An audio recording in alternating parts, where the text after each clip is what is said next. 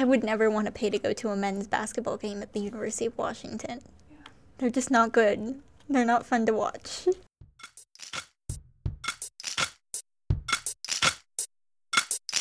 Hi everyone, welcome to Play Like a Girl. It is October 13th.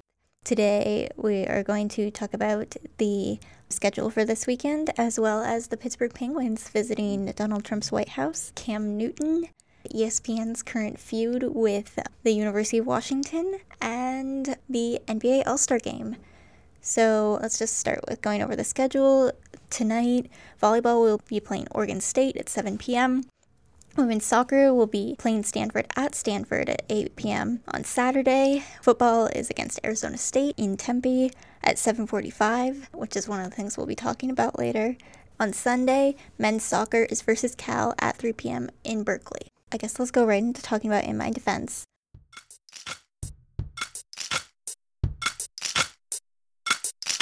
The Pittsburgh Penguins visited the White House, as is tradition for teams who win a national championship in professional and college sports in the United States. The difference with them visiting the White House this time, rather than the previous times they and other teams have visited the White House, is the current political debate surrounding the idea of sports teams visiting the White House, which was brought up by Donald Trump when he uninvited Steph Curry and the Warriors from visiting the White House a couple weeks ago.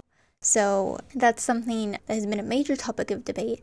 And the day after Steph Curry and the Warriors were like, yeah, we didn't want to go anyway, the Pittsburgh Penguins made an announcement to say that they would continue to visit the White House and then continued to reiterate multiple times that it was not a political statement that they would be doing so. The morning of visiting the White House, um, Tuesday morning, Mike Sullivan, their coach, said, No one is choosing a side. What I wrote about in my column is how it felt like, while they may not think they're choosing a side, what Donald Trump has done is have made this like a two sided debate. So there is only with him or against him. And what the Pittsburgh Penguins did is show that they were with Donald Trump which I felt was damaging to their fans who are not straight white men, which is a growing number of hockey fans today. I also said that visiting the White House could possibly alienate fans because I think that as sports are going on and like they're evolving, I think people are realizing that the players aren't just players, they're people who have like their own ideology. And so, in a way, they also follow the people who kind of mirror their beliefs, or they don't want to follow people who don't have the same beliefs as they have.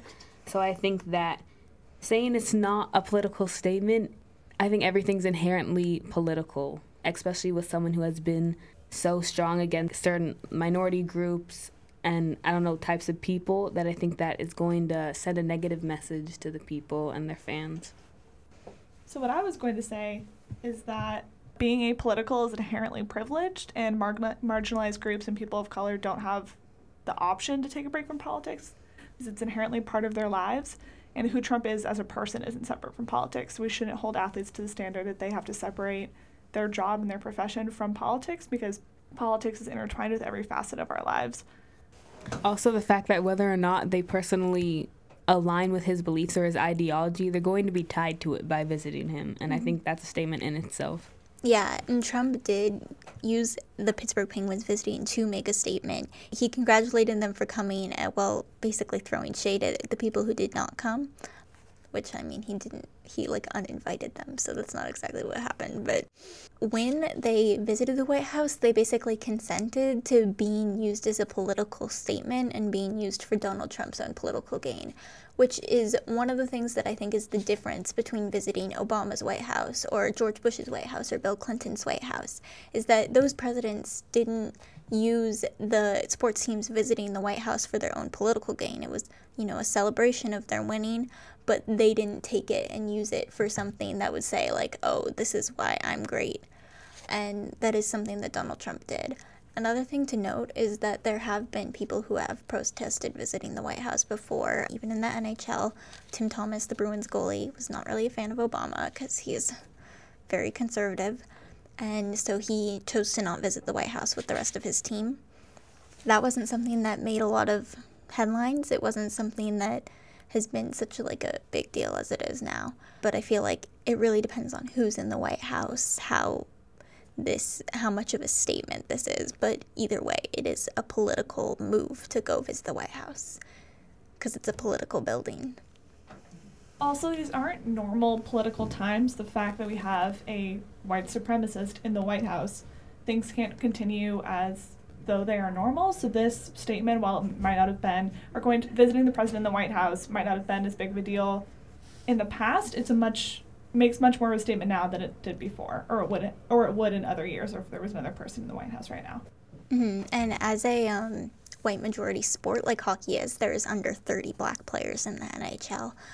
It is something that, you know, you have to say, like, they're making a statement to these black players in the NHL, you know, that they don't necessarily agree with their right, you know, like live freely in this country and not be afraid of, you know, police brutality, which is what the uh, intention of the, the protests during the anthem are about. And so I felt that by visiting the White House, they're saying, like, you know, these players don't matter. I was actually going to ask that. Are there black players on the on that team? There was last year when they won the Stanley Cup. He got traded. They did trade for another player, Ryan Reaves, who is black, but since he wasn't on the team when he they won the Stanley Cup, he wasn't invited to the White House along with them. And he said he wouldn't have gone if he had been invited. And he was like, yeah. Yeah, I think there's always that balance of like, mm-hmm. I don't know, we brought this up, I think the last episode, that like it, if it doesn't directly affect you, then in a way, like, I don't, you don't always see the repercussions or like the consequences or like the effect of the actual, of like what Trump is saying. So I think in a lot of ways, since they don't have that black player or they don't, I don't know, I'm not, I don't want to assume, but I'm just saying that I think it's different that usually there are like the black players, the people who have been advocating for a certain group that will take that step and not visit him versus like this group not just going to see the president. And this is also this could have been an opportunity for the Penguins to make a statement, even if this was a great moment to be an ally, and they chose not to do so. Mm-hmm. Okay, I feel like that's a good place to end it. Talk so, about Cam Newton. yeah, let's talk about Cam Newton. Do either of you want to talk about what he did, or do you want me to do it? I can do it. Basically, Cam Newton, a player in the NFL, after a press conference, a female reporter is asking him a question about routes, and he, I believe he like scoffed or laughed, and he was like, "Wow, you normally don't see a female asking about routes." I only saw the one clip, so I don't know how the rest of the press conference continued, but he immediately got a lot of backlash. He lost sponsors. He lo- Dannon no longer sponsors him and he was trying to basically say that that's not what he meant. It was a joke. It's not a big deal. But a lot of people have reacted really strongly to it. Mm-hmm. We did watch his apology, and at least I felt that it was a pretty decent apology. I felt like he did a pretty good job, you know, like showing that he actually did Yeah. regret what he As said. As far as apologies go, I was like, I was pretty worked up about this when it happened. But I, when I watched the apology video, I was like, okay, if hmm there was an apology to be said after this, this is what it should have been. Yeah, I felt like he genuinely like learned from it. genu- yeah. Yeah, I think that he did have a genuine like apology. He recognized that he made that mistake and was willing to like I don't not even fess up about it, but to like say that he did like some background information or like research. hmm But I don't know. I thought that it was an overreaction, and I'm not saying that there wasn't something wrong with what he said, and I'm not saying that like your instinctual reaction doesn't like it shouldn't exempt you from the I don't know the reality of your consequences. But I did think there was a little overreaction. For Yeah. me, at least, there's two parts of it for me. There's the fact that this was a professional journalist trying to do her job, and the assumption, and there was surprise at the fact that she was prepared for this interview and she knew something about it, which, as a female reporter, it has happened to me a lot in different interviews. They're like, whether I'm doing a science piece, a news piece, whatever it is, people will show surprise that I came prepared and knew about this topic area. When I'm like, okay, it's my job to know this thing. You shouldn't be the shock that I know it. And I don't think he did it maliciously, but the fact that that was still that there's still this perception out there that enjoying sports, playing in sports are inher- is inherently a male activity. That's the thing that I have a problem with. I don't think that Cam Newton was trying to be malicious and was like, girls can't like sports. But the fact that that was his first reaction speaks a lot to how we think about women sports fans in our society. This does seem important to mention that the journalist in mind had tweeted some racist things in the past, and a lot of people were like, oh, we shouldn't talk about that because we need to focus on Cam Newton's sexism. But I think that we need to remember they're both important issues. We need to talk about how she is racist, but that don't think Cam Newton knew that when he said the thing that he did say. I don't think that her making a big deal out of it completely like is just because she was racist, I think people would have made a big deal about that, like if it was a black female journalist as well. One thing that I did note that, like, you know, maybe it's not entirely true, but like, I, Cam Newton is a black athlete, and I just don't know if the same thing would have happened to a white athlete. That's fair. Yeah, I think that race always tends to play in some kind of facet in some kind of way. Okay. Um, But I'm sorry. Isn't she on like leave or like she wasn't there for the next press conference or something? Yeah, I'm not really sure. I haven't really followed up on it. I just heard about the original, like the tweets and what he said. The fact that she's racist, I feel like a racist person should not be covering football just because of how many black people are in it. And you need to have that perspective to understand that, like, you know, there is like some racial tensions in football right now. And I feel like being racist is not great for a person covering football. Uh, being racist isn't great for anything. Yes. Just to, like, yeah, of course, yeah. But like, I, I I, mean- get what you mean. Okay. All right, ESPN. Okay, so for people who watched the Cal versus Washington game, they may have noticed this, but ESPN has basically declared a feud with the University of Washington football team. Chris Petersen did an interview where he complained about the start times for a bunch of UW uh, football games because they've been having really late kickoff times, which is hurts the fans who can't get home until late, hurts the players who can't get home until late, and they have like class soon after and stuff like that. Well, not the next day because they're Saturdays, but they it contributes to lack of sleep and student athletes already have a lot that they're doing so it adds a lot more to their plates having these late starts. So chris petersen was not a fan. He gave an interview about how he's not a fan and espn took it very personally. They trashed on uw for like almost their entire broadcast they brought out a bunch of cupcakes to show how weak their non-conference opponents were even though we played one of the same teams that alabama did Wait, so what were the cupcakes? I was confused. Like, They- what was the cupcake situation? Yeah, I was also very confused by the cupcake. It's because we played some like not great teams. Like we played some pretty easy teams, and the fact that you know we beat them really easily. Well, we oh, didn't beat. Is it like it was a cakewalk? Yes. Mm. Oh, yeah. I got it.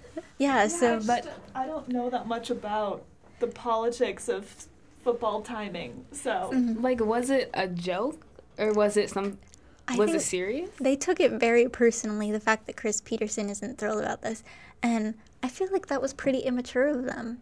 yeah, Like, and they literally said you should just there's just a be lot happy. of immaturity mm-hmm. going on at ESPN right now. Yeah. But people love conflict. I mean, I bet football fans are eating this up. hmm But they literally did say like they should be happy we're broadcasting them at all. It's their job to broadcast college football. It's their job to broadcast a team that is doing as well as we are. With a team as well as we are, like it's not fair to the athletes, not fair to the fans. Like that, you know, we have to be up this late and that no one on the East Coast is watching our games because it's like 1 a.m. We're playing and they're all like asleep that is not great for you know people like Bryce Love, who's like a Heisman contender. Like no one's gonna see his plays if they're asleep, and that's why people on the East Coast win more Heisman's than people on the West Coast. Just because of the time? Yeah, because Don't of the you time think difference. that if they're such a great player, that they just like transcend time and people hear about it? Transcend time. well, people won't watch their entire games. I mean, people on the West Coast, like you know, if they're really, really good, they'll still win. Like people from Stanford still win. People from USC still win. It's just people are more aware of how people on the East Coast are playing, just because their games are at times that people watch. I mean, that makes sense, but I don't personally see the big deal. UW football fans don't hate me, but I, I, I second that. I tried to. I was trying to read about it earlier, and I was just kind of like, I can't get myself worked up about this. hmm I think it's just really hurts the players because they have to be up like super late, but it is a Saturday, so I'm like, uh, Yeah, I don't really care that much. It's a commitment. honest. I More fired up about Cam Newton. mhm. yeah. And then you wanted to talk about the NBA All Star game. Do you want to introduce that? So the NBA All Star Game is like February 18th. It's in LA.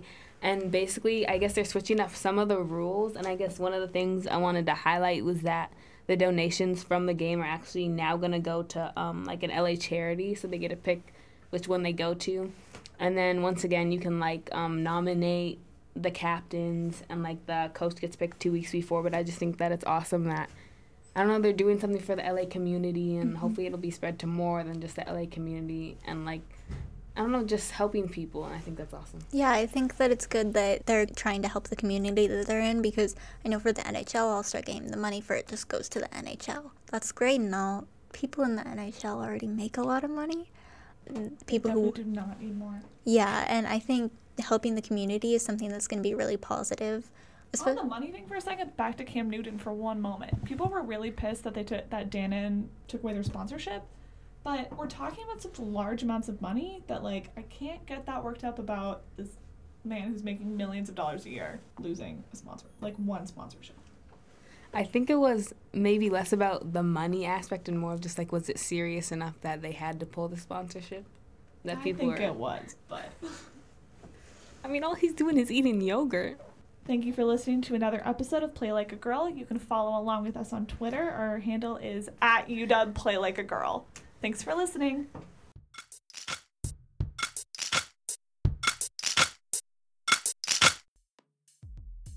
I'm Aiden Walker. And I'm Blake Peterson. Together, we host a podcast called Cinema Adventure, where we discuss movies with important guests, talk about their favorite movies, and recommend movies that you may have never heard of before. So join us every other Monday on the Soundbite Network so we can film you in. Uh, Wasn't that good? It was really good. It's a good pun, isn't it?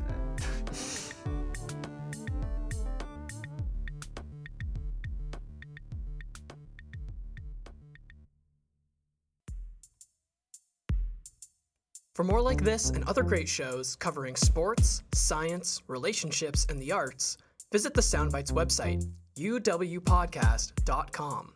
That's uwpodcast.com.